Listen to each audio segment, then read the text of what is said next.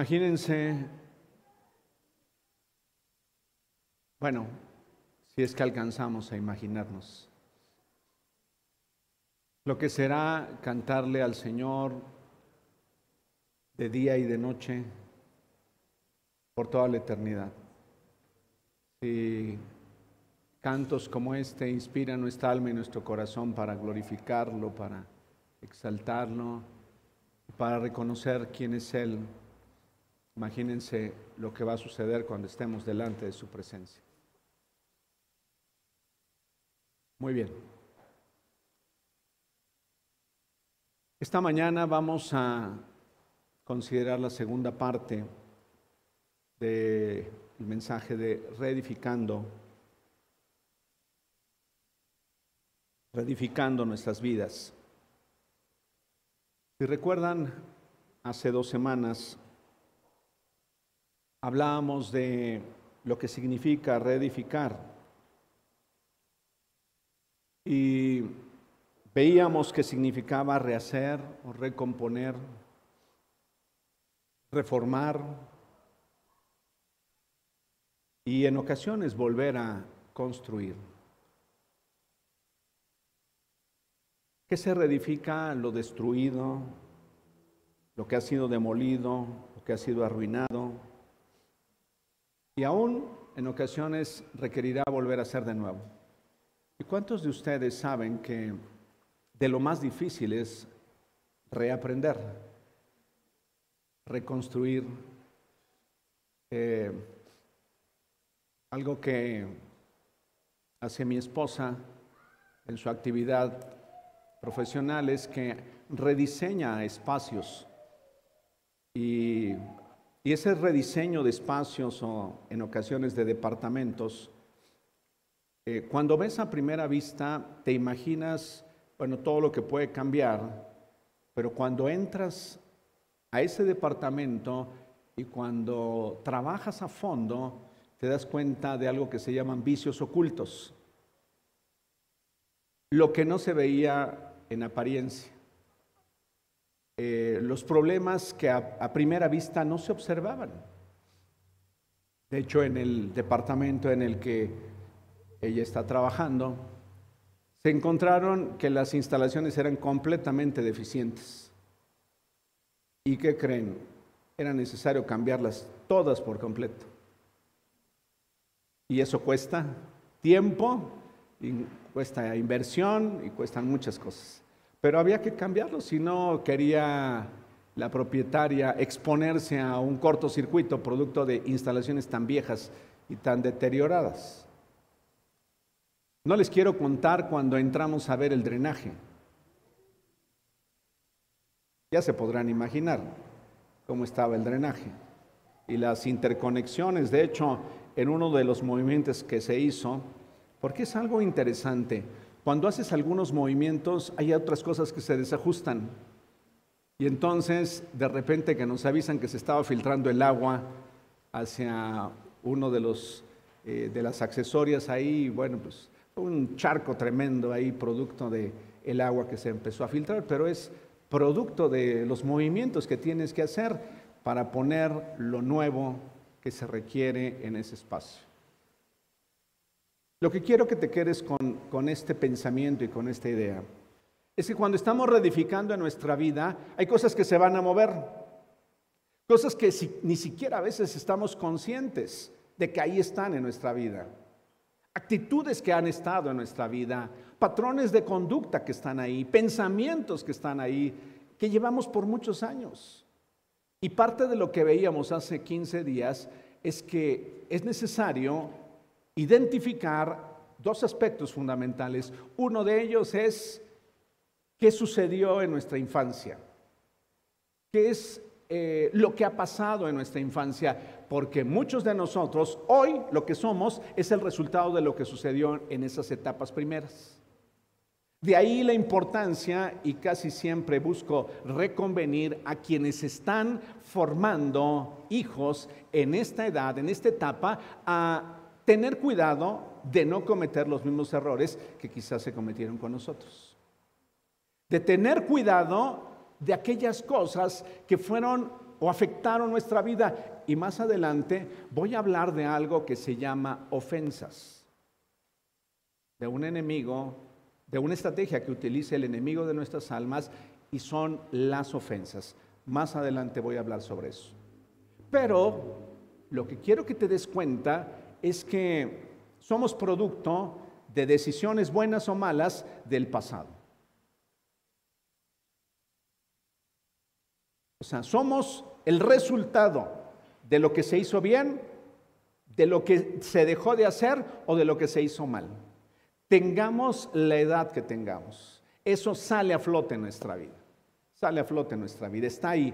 Y realmente no es para estar tratando de escarbar, sino más bien lo que yo quiero que comprendas es que cuando nos damos cuenta de una estrategia que le ha funcionado al enemigo de nuestras almas en nuestra vida y lo hemos permitido de alguna manera, consciente o inconscientemente, tenemos que rectificar. Porque eso es lo importante de conocer esas estrategias e identificar: ¿esa estrategia ha funcionado conmigo? Y si ha funcionado conmigo, tengo que hacer algo al respecto. ¿Sí comprendes el primer aspecto? Si yo noto que hay una estrategia que el enemigo de nuestras almas le ha funcionado conmigo, tengo que hacer algo al respecto, tengo que tomar algunas acciones para que eso no siga afectando mi vida, no siga afectando la vida de otros, no siga paralizando el potencial que hay en mi vida, porque eso está teniendo efectos en mi vida. Yo espero que esto puedas comprenderlo. O sea, el hecho de conocer las estrategias del enemigo, que ese es nuestro siguiente aspecto que decíamos y que hablábamos, que es muy importante. O sea, el hecho de ignorarlas no nos exime de que puede estarnos afectando. Que las ignore no significa que no las está ocupando o que no han tenido efecto en nuestra vida. Y como te decía los días pasados, te tengo una muy buena noticia. Tenemos un enemigo que ha sido vencido. Tenemos un enemigo que ha sido derrotado. Eso debe quedar muy claro en nuestra vida. Pero que por eso mismo tenemos la capacidad de mantenernos firmes frente a sus estrategias. Pero necesitamos identificarlas para no vivir engañados.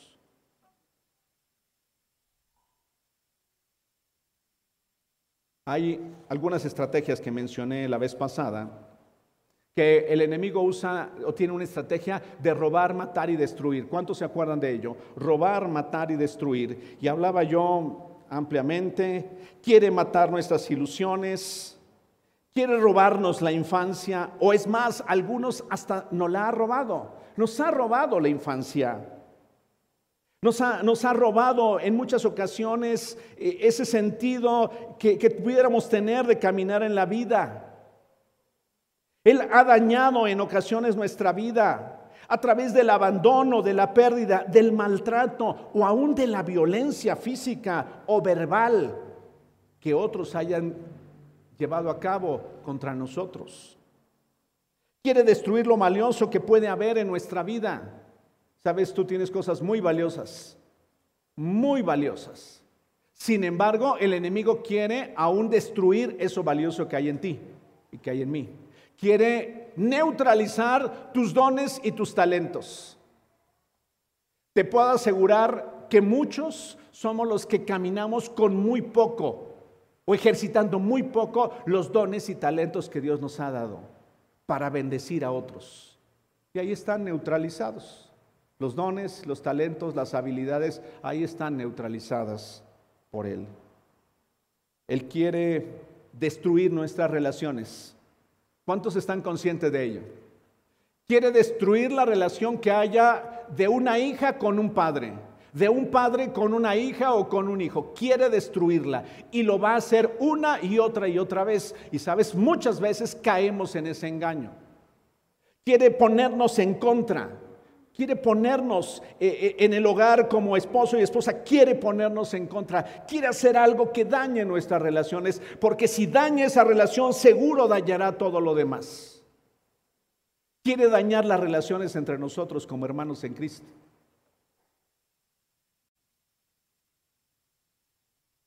Tienes una familia, y parte de tu familia está aquí. Yo no sé si lo has pensado así. Parte de tu familia está aquí. Y sabes que a veces quiere destruir y decirnos, o sea, quiere destruir esa relación en nosotros, haciéndonos sentir que no tenemos a nadie. Yo te puedo asegurar que algunos de los que estamos aquí hemos llegado a experimentar eso. No tengo a nadie, estoy solo, estoy sola, cuando realmente tenemos una enorme familia. No solamente natural en ocasiones, sino espiritual en nuestra vida. Qué bendición es cuando en el cuerpo de Cristo encontramos a alguien que nos bendice como si nos bendijera un padre o una madre. Hay personas que han bendecido mi vida y se lo he dicho a mi esposa, dándome un abrazo como lo sentiría o lo desearía tenerlo de mi mamá, porque realmente nunca tuve un abrazo, o muy pocas veces que yo recuerde, un abrazo cálido, un abrazo que fuera para mí una sensación de descanso y de consuelo. Pero qué bendición. Pero sabes, el enemigo de nuestras almas quiere aún afectar y dañar nuestras relaciones. Afectar las relaciones que tenemos con otros. Trata de que veamos las cosas desde el punto de vista humano, es otra de las estrategias. ¿Recuerdan? Trata de que veamos las cosas desde el punto de vista humano. Y más adelante, cuando lleguemos a las ofensas, nos vamos a dar cuenta que el enemigo ocupa también esas ofensas para que veamos las cosas desde la perspectiva humana. Y vimos la vida de Pedro, que no veía las cosas desde el punto de vista de Dios, sino desde el punto de vista humano. ¿Te has percatado que llevamos a veces muchos años viendo la vida así? Por eso es tan increíble cuando los niños o los jovencitos a muy temprana edad, o las jovencitas a muy temprana edad, alcanzan a ver la vida o empiezan a ver la vida desde la perspectiva de Dios. Por eso es tan importante. Cuando crecemos viendo las cosas desde la perspectiva de Dios. Otra de sus estrategias es que trata de que no superemos las pruebas de la vida. Y recuerdan que Jesús dijo, Pedro, escucha bien, Satanás ha pedido permiso a Dios para ponerles pruebas difíciles a todos ustedes y Dios se lo ha dado. ¿Recuerdan que veíamos eso? Que Dios le dio permiso al enemigo de zarandearlo y de ponerlo a prueba. ¿Cuántos de ustedes se han sentido que en ocasiones están en una prueba? ¿Te has sentido que estás en una prueba? Y que a veces no va a ser posible pasarla. Ahora déjenme decirles algo, en ocasiones hemos reprobado esa prueba, no hemos pasado esa prueba. Sin embargo, Dios ha sido bueno y ha extendido su misericordia sobre nosotros. Algo que les decía es que el enemigo de nuestras almas trata de que olvidemos la palabra que Dios ha hablado a nuestro corazón. ¿Cuántos de ustedes han recibido un mensaje en donde viene un resumen de la conferencia que hemos tratado en los días anteriores? Muy bien, yo también lo tengo y lo he recibido. No necesitas levantar tu mano. Aclaro, ese es un asunto personal. La pregunta es, ¿he consultado, he revisado lo que Dios me llevó a reflexionar en días pasados? Si lo he hecho, ya di un paso muy importante en la reedificación de mi vida. Y segundo, si estoy haciendo algo al respecto, también estoy avanzando en la reconstrucción de mi vida. Y el enemigo no está tomando ventaja de esa estrategia que él había lanzado contra mí, porque estoy teniendo presente y estoy recordando lo que Dios desea y quiere de mi vida. Estaba yo viendo la vida desde la perspectiva humana y ahora la estoy viendo desde la perspectiva de Dios. ya di un avance muy importante en mi vida, en esa área en particular en la cual eso está cambiando en mi vida. También dijimos que nos iba a intentar hacer caer en sus trampas. Y vimos cómo Jesús fue llevado al desierto y fue puesto a prueba estando en el desierto. Pero vamos a entrar en materia. Vamos a entrar en materia en relación a la segunda parte. El enemigo trata de engañarnos y sacar ventaja de las ofensas en nuestra vida.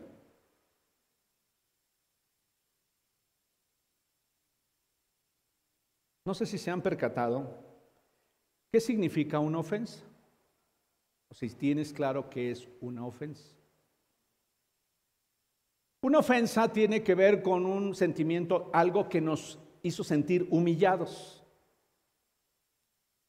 Esa es una ofensa, algo que nos hizo sentir. Alguien hizo algo, dijo algo y nos hizo sentir humillados, nos humilló. Esa persona, esas palabras nos humillaron. También una ofensa tiene que ver con algo que nos lastima o nos ha lastimado. ¿Sabían que las personas somos muy hábiles para saber cómo podemos lastimar a otros? Eso está tremendo, ¿eh? Sabemos cómo podemos lastimar. Un hijo a veces sabe cómo puede lastimar a sus padres, y también un padre o una madre sabe cómo puede lastimar a sus hijos. Sabemos cómo podemos lastimarnos. Y una ofensa es eso. Y yo no dudo que en ocasiones, sin desearlo, muchas veces hemos lastimado a alguien. O alguien nos ha lastimado. Ofensa tiene que ver con algo que nos ha dañado. Algo que nos dañó. Una carencia que no tuvimos, eso nos daña. Cuando una hija o un hijo es abandonado, eso le daña. ¿Es cierto o no? Eso le daña tremendamente. Cuando se pierde a un ser amado, eso daña el corazón. O aun cuando alguien nos insulta. Cuando alguien nos insulta o cuando alguien dice algo que no es verdad en contra de nosotros, eso nos lastima. Esas son ofensas. Algo que llega a ofendernos es, hace unos días escuchaba a una persona decirme, es que me pidieron dinero y luego ya no me dijeron nada. Y las personas han hecho como si no me debieran nada. ¿Eso te lastima o no? Es más, yo ayudé a una persona cuando lo necesitaba y ahora en lugar de darme las gracias, tengo un problema con esa persona. ¿Eso te lastima? ¿O no te lastima? Fíjense bien, desde muy temprana edad nos llega a lastimar y nos hace sentir mal cuando teníamos una muy buena amiga o un muy buen amigo y esa amiga nos deja de hablar y se junta con otras o con otros para hacernos daño o para hablar de nosotros. Eso nos lastima, eso nos ofende. Las ofensas pueden ser por algo que hicimos o dijimos y tenemos una reacción. O sea, hay un efecto de eso que dijimos o hicimos. Dije algo incorrecto, lastimé a alguien y eso generó, no que haya estado bien que me la regresaran, pero es el resultado de algo que hice o algo que hablé. Es doloroso cuando a veces tenemos efectos y resultados de algo que hicimos. Y a veces las consecuencias son muy, muy grandes. Por eso hay que tener mucho cuidado. Hay ofensas por algo que ni hicimos, ni dijimos.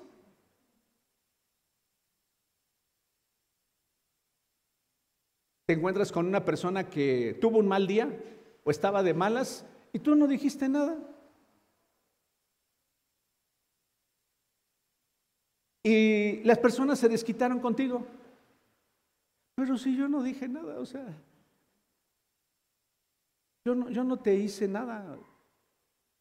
¿Sí te has estado expuesta o expuesto a eso? Los hijos a veces, no les cuento cómo me iba cuando había un conflicto en casa. Me tocaba a mí también, aunque yo no hubiera hecho nada. O sea, me tocaba mi repasada. Yo no había hecho nada y sin embargo, pues tenía las consecuencias de algo que no había hecho. O a veces las ofensas, ¿sabes qué son? Un mal entendido. Me siento ofendido porque no me saludó. Me siento ofendido porque no me llamó el día de mi cumpleaños. Me siento ofendida porque no me felicitaron el Día de las Madres.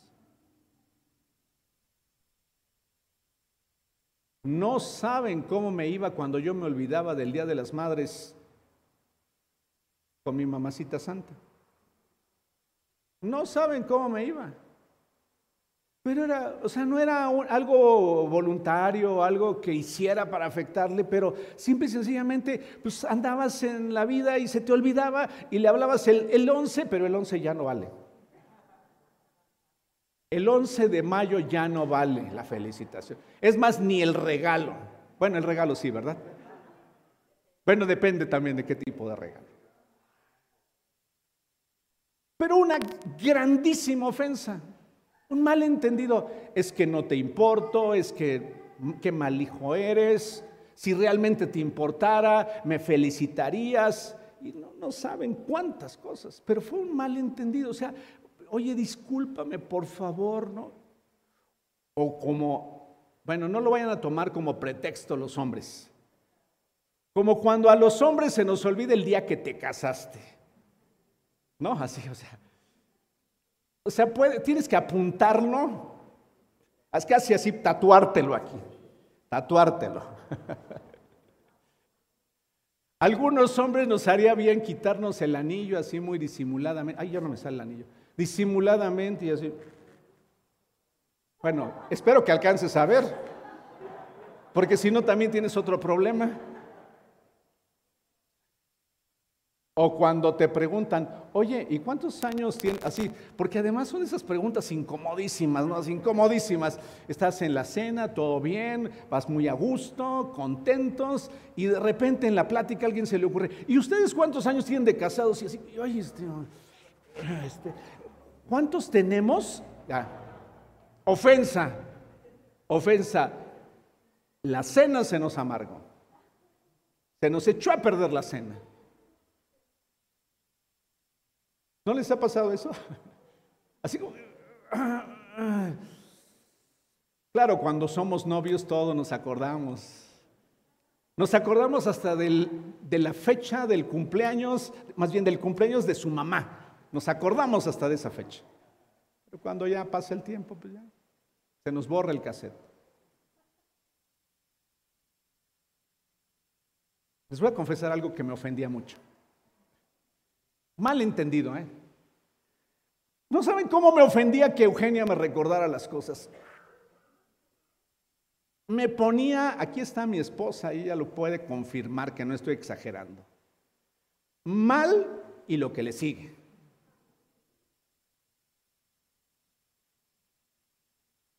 Oye, ¿sí qué pasó?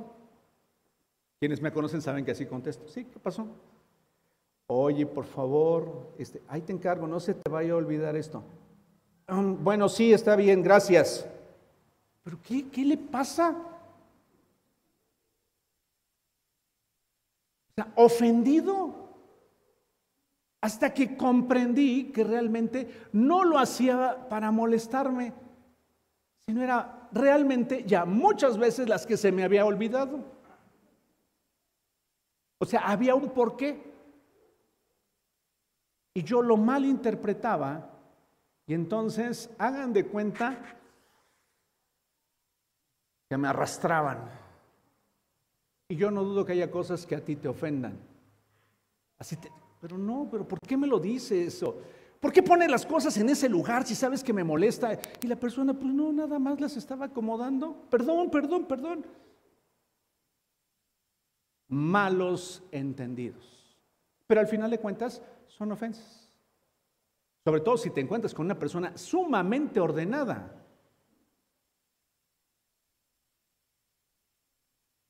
No se codeen, por favor. Ni digan, ahí te están hablando. Ofensa. Ay, como que hoy le hizo falta un poco de sal a la comida. Pues sí, pues no soy tu criada. ¿Tú qué piensas? No soy tu criada. Ve que te lo haga tu mamá. Me siento ofendida por algo que fue, nada más te dije que le hacía falta un poco de sal. Nada más dije eso, un poco de sal.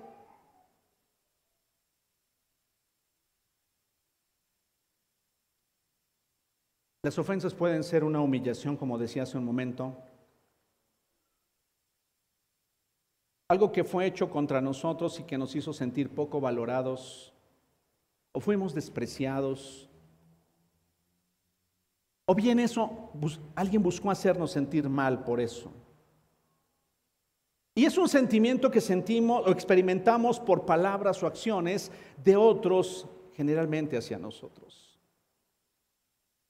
Te tengo una noticia, y aquí es donde empezamos a aplicar esto a nuestra vida para identificarnos con Cristo. Jesús sabe lo que es ser humillados. Jesús lo sabe. Ser acusados falsamente. Jesús lo sabe. Sabe lo que son las burlas y las traiciones. Jesús lo sabe perfectamente. Jesús sí sabe lo que experimentamos cuando nos dieron la espalda quienes eran cercanos a nuestra vida. Él sí lo sabe. Él sabe lo que es sentirse afectado o lastimado. Él sí lo sabe. Escuchen, les dijo en Marcos 10:33. Subimos a Jerusalén, donde el Hijo del Hombre será traicionado y entregado a los principales sacerdotes y a los maestros de la ley religiosa. Lo condenarán a muerte y lo entregarán a los romanos. Se burlarán de él, lo escupirán, lo azotarán con un látigo y lo matarán, pero después de 3 días resucitará.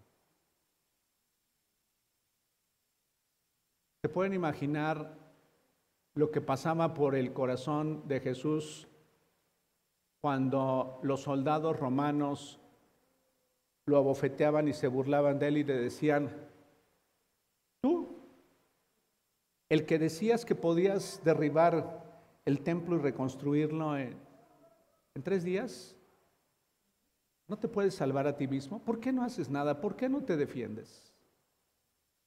Y dice que la Escritura, que se agachaban, se mofaban de Jesús y lo golpeaban. Por ti, por mí. Dice Isaías que enmudeció y no abrió su boca.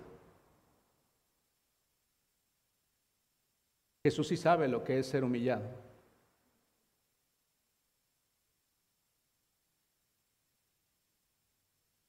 Cuando hablamos de ese tipo de ofensas, necesitamos identificar algunos aspectos de lo que se siente y de lo que se experimenta, y quién realmente sí puede entendernos.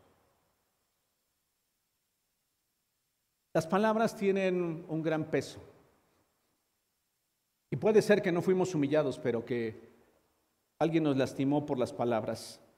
Las palabras que recibimos como niños o como adultos de otras personas y nos han lastimado, traspasa nuestra vida, traspasa nuestro corazón. Es algo que se dice para dañar nuestra vida, muchas veces consciente o inconscientemente. Alguien puede escuchar o alguien pudo haber escuchado estas palabras, puede esperar algo bueno de otros, menos de ti. Esa es una ofensa muy grande. Puedo esperar de todos menos de ti. Tú nunca vas a ser alguien de bien en la vida. Eso es algo muy fuerte. Tú vas a ser igual que tu padre, así como fue de borracho. Así vas a ser tú igual que tu padre. Tú vas a terminar igual que aquella persona. Esas son palabras durísimas que uno puede recibir cuando es niño.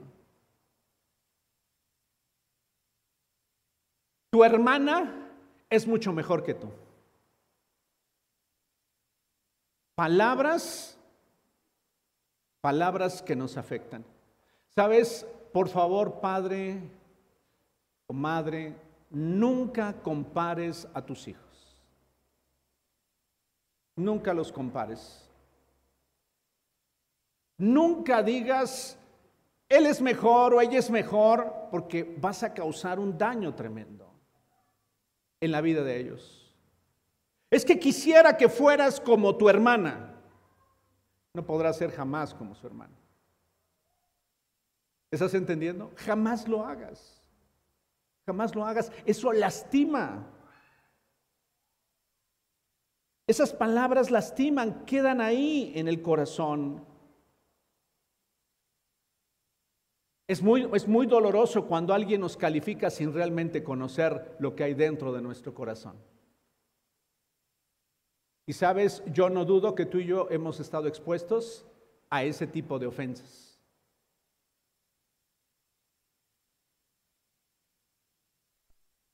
Las ofensas es algo que debe ser tratado con mucho cuidado en nuestra vida, ya que es algo que el enemigo de nuestras almas usa para neutralizarnos y dañar seriamente nuestra vida. No solo en el presente, sino muy probablemente lo ha dañado en el pasado. ¿Y sabes qué quiere hacer? Dañar nuestro futuro. Las ofensas que hemos recibido, tenemos que tratar con ellas. Querámoslo o no lo queramos.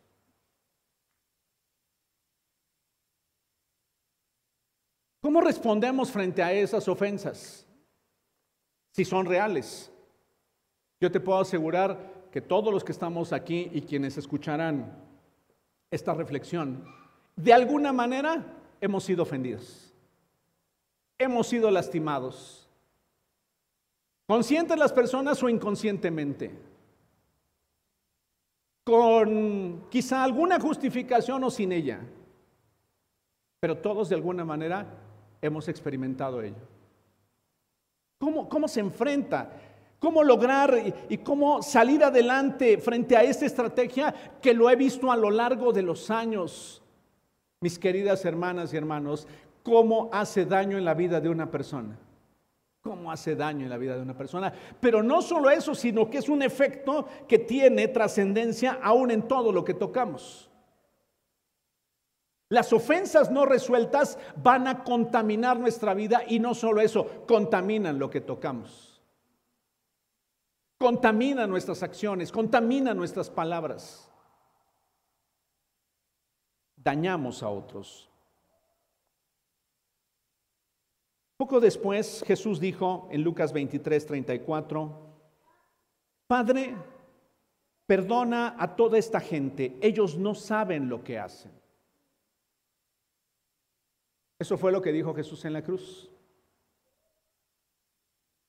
No podían reconocer lo que no conocían.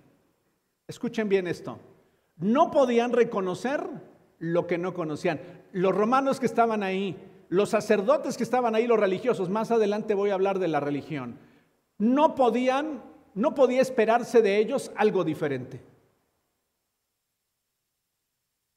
¿Estás escuchando bien? Es que me ofendió mi vecina. ¿Qué esperas de tu vecina? Que no conoce a Dios.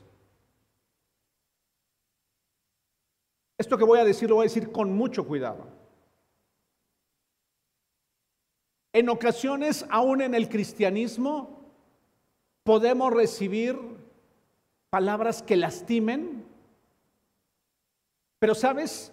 Cuando yo actúo inadecuadamente, cuando yo procedo inadecuadamente, eso puede hablarme de la condición de la persona.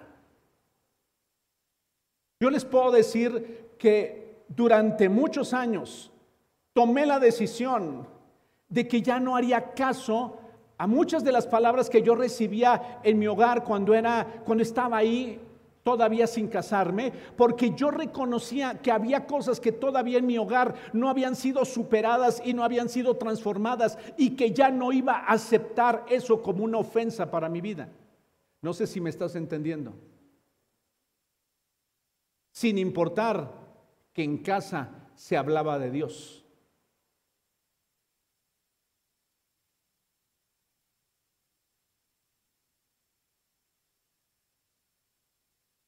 No podían reconocer lo que no conocían.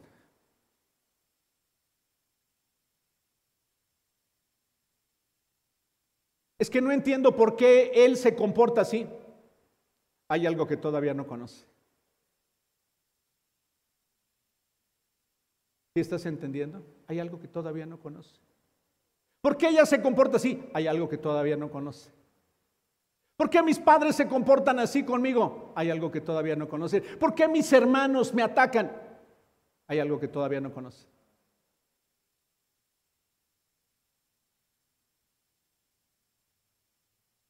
No habían conocido ni reconocían a Jesús. Para ellos Jesús era un impostor. Para ellos Jesús era un rebelde, para ellos era un mentiroso, para muchos de ellos. Y aún para sus discípulos no sabían si realmente se cumpliría lo que Jesús dijo.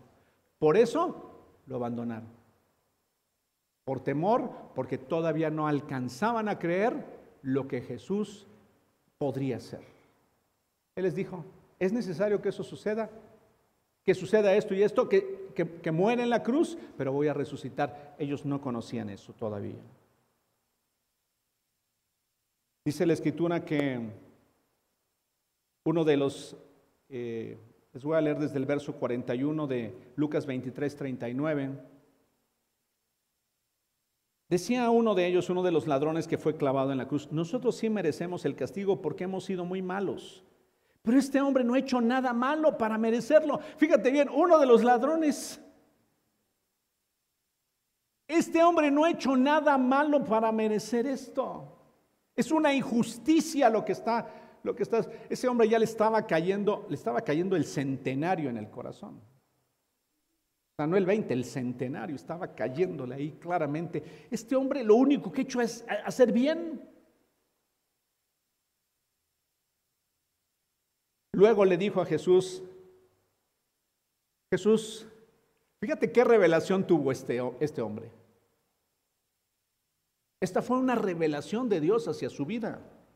No te olvides de mí cuando comiences a reinar. No te olvides de mí cuando comiences a reinar. No le dijo, es que yo lo hice por esto, lo hice por aquello. No se justificó, simplemente no te olvides de mí.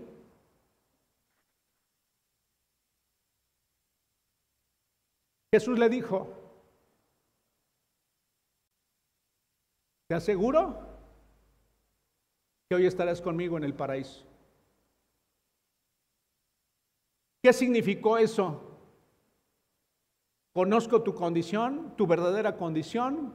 Conozco también que reconoces quién soy y lo que puedo hacer. Eso es suficiente. Una gracia incomprensible para muchos de nosotros. Que no necesitaba hacer méritos. Desde el punto de vista de los religiosos necesitaba hacer muchos méritos, pero ese hombre experimentó la gracia.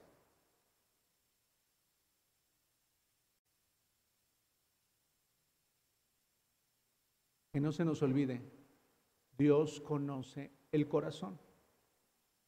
Las personas vemos lo que es superficial, lo que se ve. Pero Dios conoce el corazón.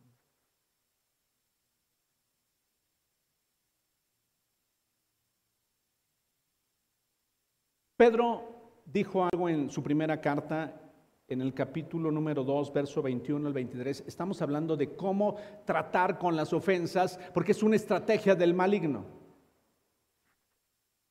Pues Dios los llamó a hacer lo bueno, aunque eso signifique que tengas que sufrir tal como Cristo sufrió por ustedes.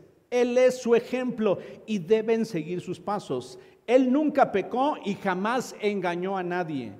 No respondió como lo insultaban ni amenazaban con vengarse cuando sufría. Dejaba su causa en manos de Dios, quien siempre juzga con justicia.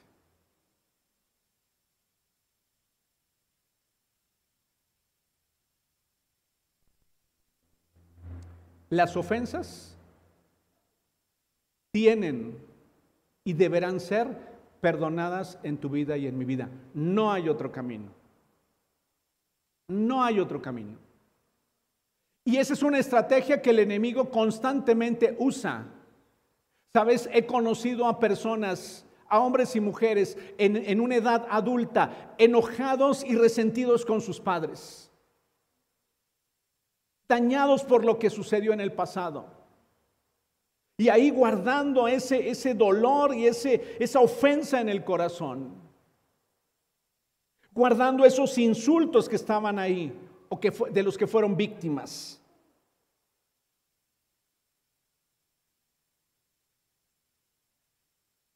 Jesús dejaba su causa en manos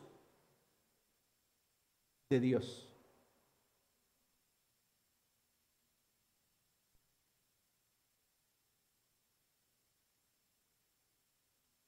¿Qué precio debe pagar alguien que abusó de un niño?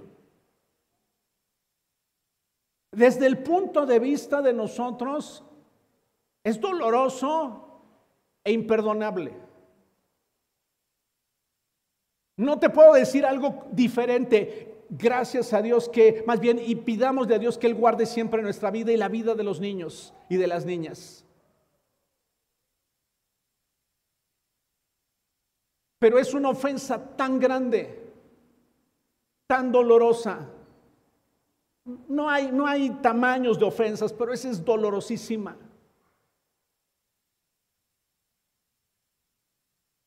Es muy doloroso para un hombre cuando tiene que reconocer que su vida fue afectada, producto de alguien que abusó de él.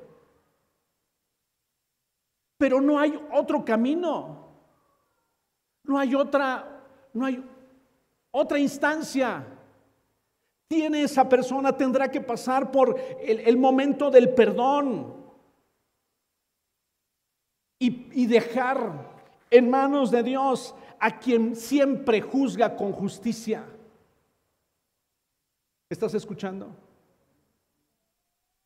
¿Qué calificativo merece alguien que abandonó a sus hijos? ¿Sabes qué merece? El desprecio. ¿Sabes qué merece? El mantener siempre presente.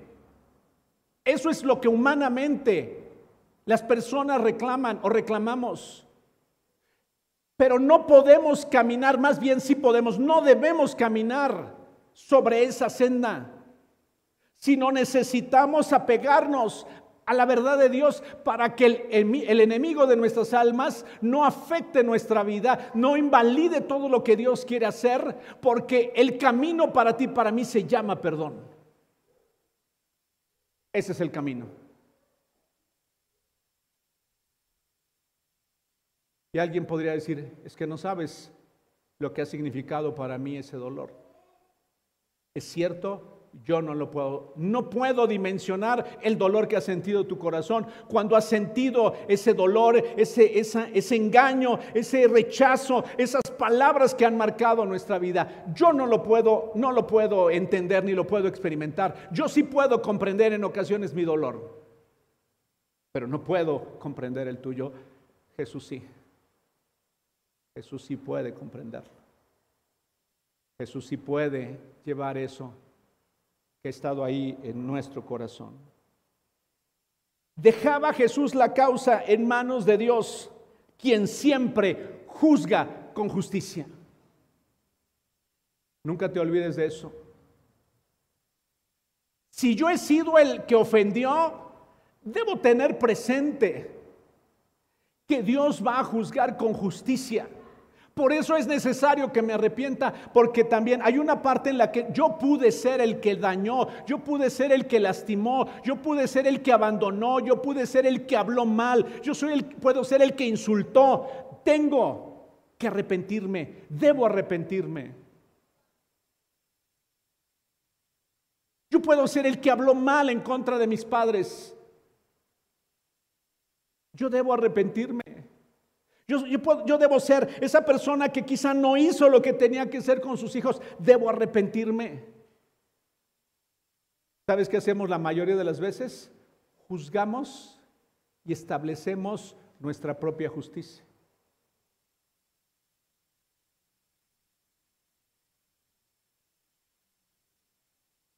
La traducción del lenguaje actual en ese mismo verso dice lo siguiente: si acaso sufren injustamente, recuerden que Dios les ha ordenado sufrir con paciencia, y en eso Cristo les ha dado el ejemplo para que hagan lo mismo, pues Él sufrió por ustedes.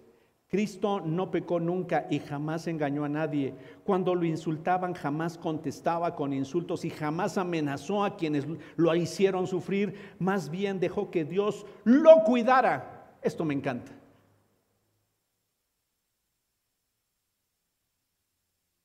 Más bien dejó que Dios lo cuidara y se encargara de todo. Mujer, tú necesitas que Dios intervenga, Él lo va a hacer. Hombre, tú necesitas que Dios intervenga, Él lo va a hacer. Hijo, tú necesitas que Dios intervenga, hija, Dios lo va a hacer.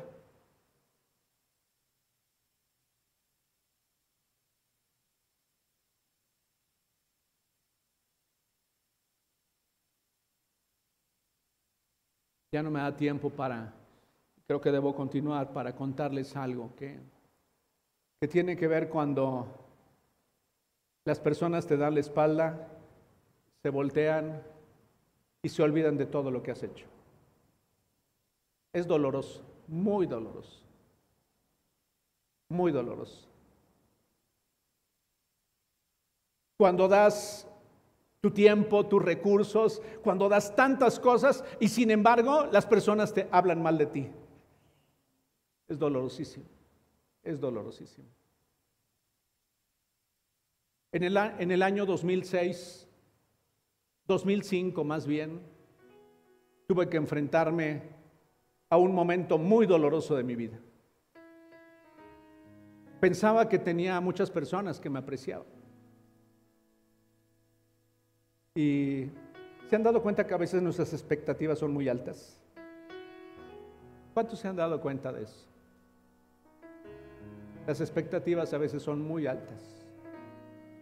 Te tengo una noticia: Dios nunca te va a defraudar.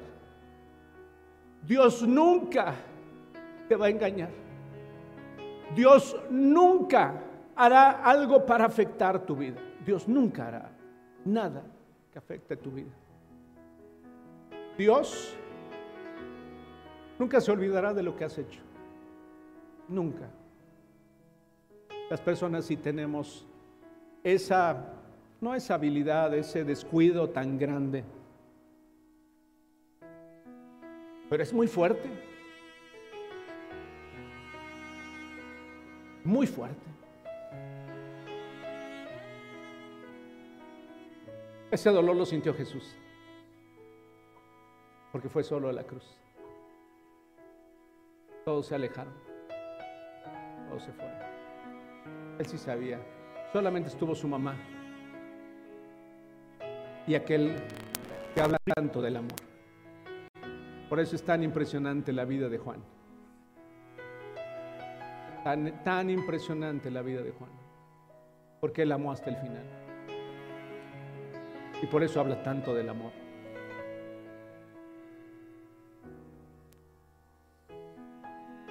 Deja que Dios te cuide y se encargue de todo.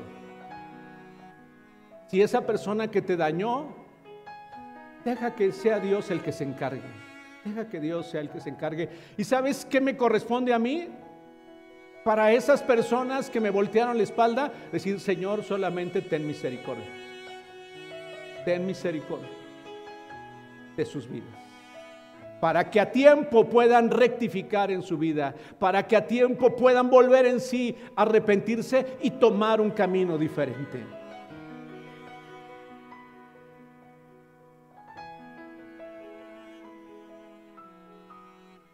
Hay un pasaje en la segunda carta a los Corintios. Pablo fue afectado seriamente por una persona de del grupo de creyentes. A veces con los mismos creyentes, a veces en la misma familia, se reciben las más grandes heridas, el más grande dolor. En el hogar, en ocasiones es donde podemos recibir, porque ahí Satanás se encarga de destruirlo todo. Pero qué bendiciones que tenemos a Dios en nuestra vida, y por eso estamos hablando de la reedificación y de la restauración que Dios tiene en nuestra vida. En la segunda carta a los Corintios, en el capítulo 2, verso 11, y del verso 5 hasta el verso 11, Pablo habla de una persona que le causó mucha tristeza. Pero le dice a la iglesia de Corinto: deben perdonarle y ayudarle. Y él dice en el verso 10: yo por mi parte estoy dispuesto a perdonar a esa persona. Lo hago pensando en ustedes y poniendo a Cristo como testigo. Y verso 11, si me ayudas proyectándolo, por favor, el verso 11. En la versión Reina Valera dice: para que no seamos engañados por Satanás, pues no ignoramos sus propósitos. En la traducción del lenguaje actual dice: así Satanás no se aprovechará de nosotros, ya conocemos sus malas intenciones.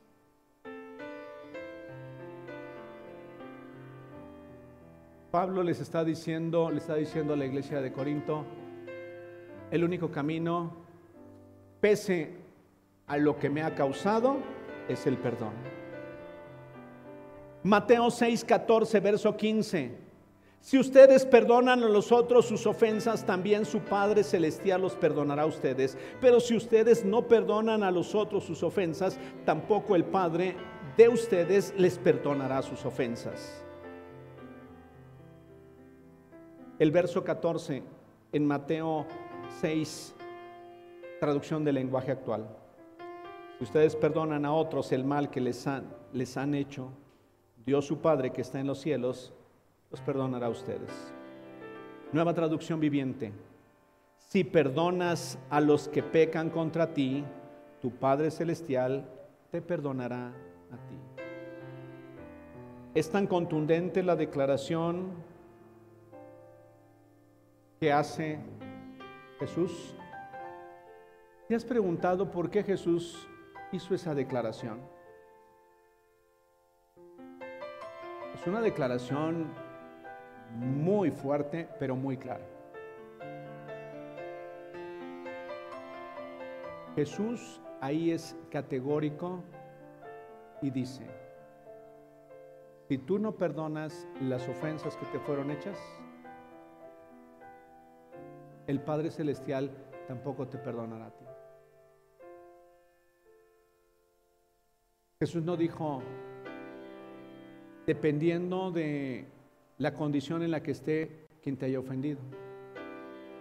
No dice si está vivo o no lo está. Lo que él habla es: te dañó, te afectó, te lastimó de alguna manera, esa amiga te lastimó, tu papá te lastimó, tu mamá te lastimó, tu cónyuge te lastimó, tu hermano en Cristo te lastimó, tienes que perdonarlo. Hace algunos años atrás hablé sobre lo que realmente significa el perdón. Creo que nos haría bien tener presente y recordar lo que significa el verdadero perdón. Es imposible hablar de la gracia sobre nuestras vidas si no hablamos del perdón. Te pregunto algo. ¿Tú crees que tú y yo necesitemos ser perdonados por Dios? Hoy mismo, hoy. ¿Tú crees que Dios... O sea, ¿nosotros necesitamos su perdón? ¿Tú qué piensas?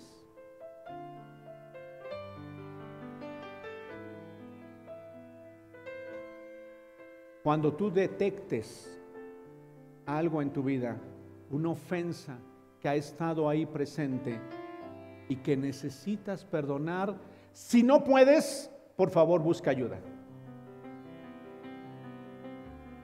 ¿Estás escuchando? Si no puedes perdonar eso que fue, con lo que fuiste afectada o afectado, busca ayuda, por favor. Pero el único camino se llama perdón.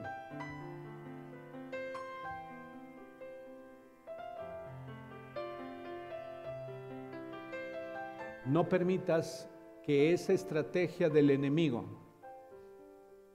afecte, siga dañando, siga abriendo espacios y grietas en nuestra vida, que lo único que hacen es llevarnos a seguirnos equivocando nosotros, producto de eso que hemos guardado en el corazón.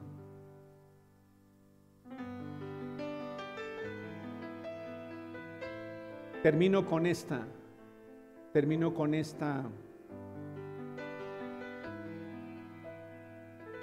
serie o con esta parte de las estrategias del maligno. Seguro que si tú estudias, muy probablemente encuentres más. El enemigo de nuestras almas intentará que tengas religión en lugar de tener relación con Dios. Voy a volver a citar esto.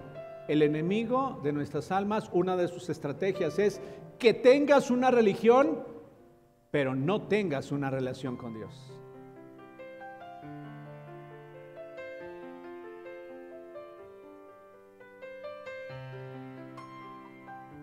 Algo que he observado a lo largo de los años es que las personas podemos cambiar de nombre, pero no de esencia. ¿Estás escuchando? Podemos cambiar de nombre, pero no de esencia. Puedo decir que ya no pertenezco a una religión, sin embargo, adoptar una forma de vida un tanto diferente, haciéndome un religioso.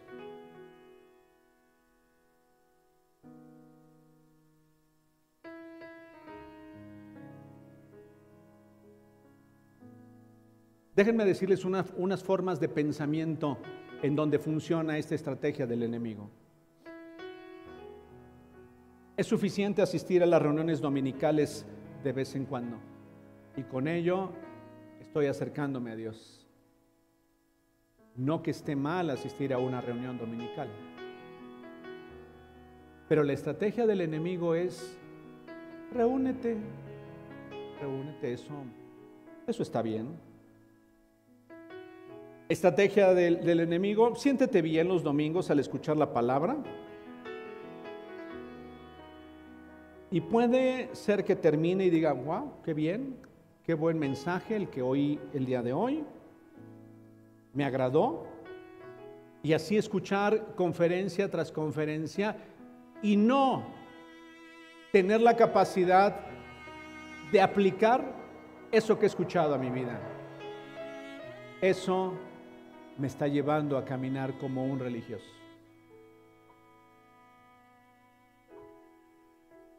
Sentirme que estoy teniendo relación con Dios porque estoy sirviendo a los demás. O sea, lo siento, es que estoy teniendo relación con Dios producto de ello, y eso puede ser tan solo un concepto equivocado y un concepto falso. Y no porque no sea importante que tú y yo sirvamos, es una bendición que sirvamos, pero no tenemos comunión con Dios solamente por el hecho de servir o de hacer algo para Dios. Déjame decirte que a Dios no le interesa, no está interesado en cuánto asistimos o cuántas prédicas escuchamos o cuántas reflexiones hemos escuchado a lo largo de la vida. A Dios le interesa cómo está nuestro corazón.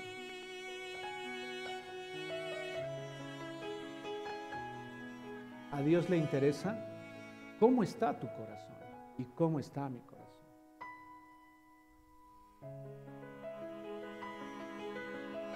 A veces, como decía hace 15 días más bien, Dios permite situaciones en nuestra vida para que volvamos en sí, porque Él está interesado en que lo conozcas realmente.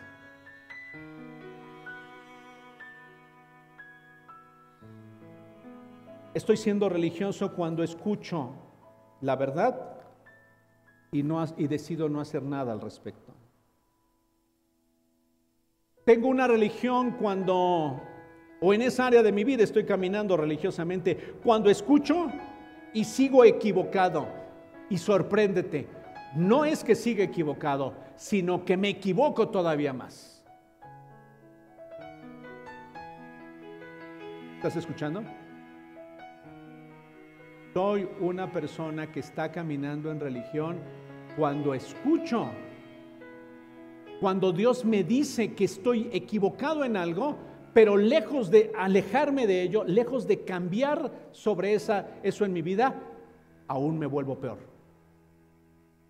Porque mi corazón se endurece. Ustedes han leído sobre los religiosos. ¿Cómo le llamaban a los religiosos? Fariseos, escribas. Todos ellos eran hombres que conocían lo que Dios había dicho, pero no tenían la intención de cambiar. Muchos de ellos, unos sí cambiaron, y solamente Dios sabe cuántos cambiaron. ¿Se acuerdan de Nicodemo? Había muchos que sí buscaron realmente un cambio en su vida. Pero religioso es aquel que escucha y no pone nada en práctica en su vida. Soy religioso cuando sé hacer el bien o lo bueno y simplemente no lo hago. Escucha bien. Sé lo que debo hacer y no lo hago. Decía Santiago, el que sabe hacer lo bueno y no lo hace, ya se equivocó. ¿Tú sabes bendecir a las personas? ¿Cuántos de ustedes saben lo que significa bendecir a las personas? ¿Tú sabes lo que significa bendecir a las personas? ¿Tú sabes lo que es hacer bien a otros? En tu oficina puedes ser ese medio, en tu casa puedes ser ese medio, con tus hermanos puedes ser ese medio, con tus padres puede ser ese medio para vivir lo que Dios te dice cada 8 días. Dice Pablo en su primera carta a Timoteo, y estoy terminando en el capítulo 1 y verso 13.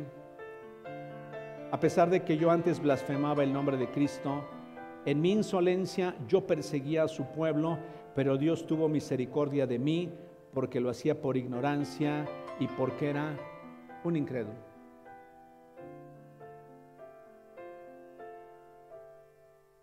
Dice en Filipenses 3:10, antes creía que esas cosas eran valiosas, pero ahora considero que no tienen ningún valor debido a lo que Cristo ha hecho.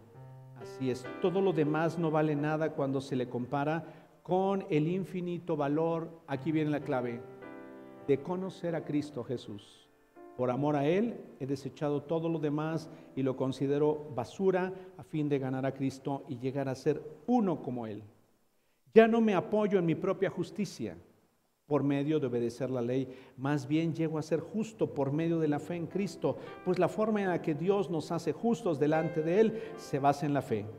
Quiero conocer a Cristo y experimentar el gran poder que lo levantó de los muertos. Quiero sufrir con Él y participar en su muerte. Conclusión. ¿Hay en tu anhelo el deseo de conocer a Dios? Y la respuesta podría ser, por eso estoy aquí. Por eso estoy aquí, porque quiero conocerlo.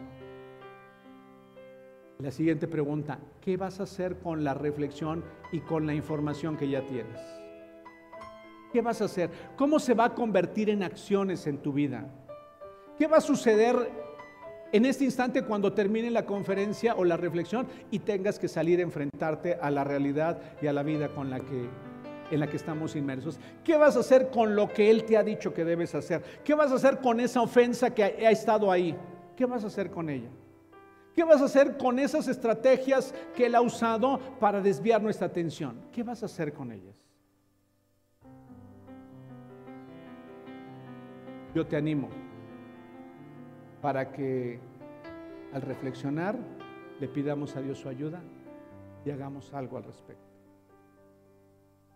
Te pregunto, ¿habrás identificado alguna estrategia que el maligno está usando y que en este momento dijiste, sí, ya entendí y debo cambiar eso en mi vida? ¿Habrá algo, alguna cosa que tú detectaste esta mañana y dijiste,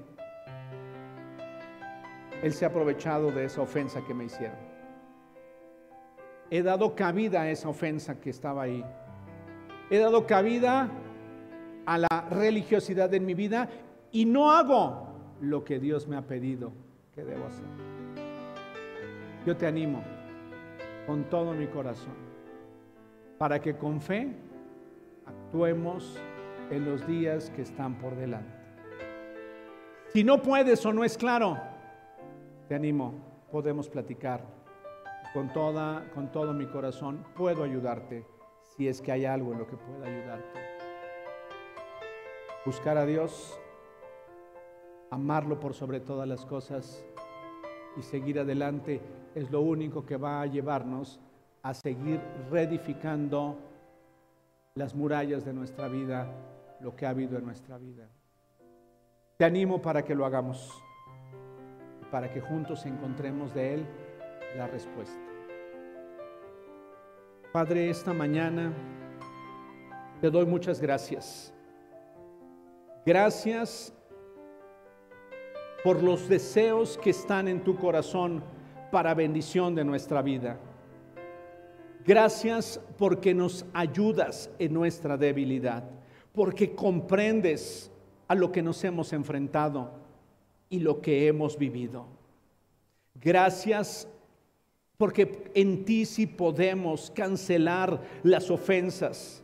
Gracias porque en ti podemos acabar con la actitud religiosa de áreas de mi vida. Gracias, gracias porque tu Espíritu Santo me ayudará para salir adelante, para vencer esas áreas de mi vida y para caminar teniendo presente, Señor, lo que esperas y deseas de mí y hacer a través de mí. Hoy yo bendigo a cada una de tus hijas. Hoy bendigo a cada uno de tus hijos, a todos los que estamos aquí. Padre, te ruego que en los días por venir, al reflexionar en tu palabra, tengamos la respuesta a la necesidad que ha habido, que está habiendo en nosotros. En el nombre de Jesús te doy gracias por tu gran ayuda hacia nosotros, por lo que tú ya hiciste por nosotros y porque no estamos solos enfrentando las situaciones diarias de nuestra vida. Te bendecimos y te damos muchas gracias en el nombre de Jesús.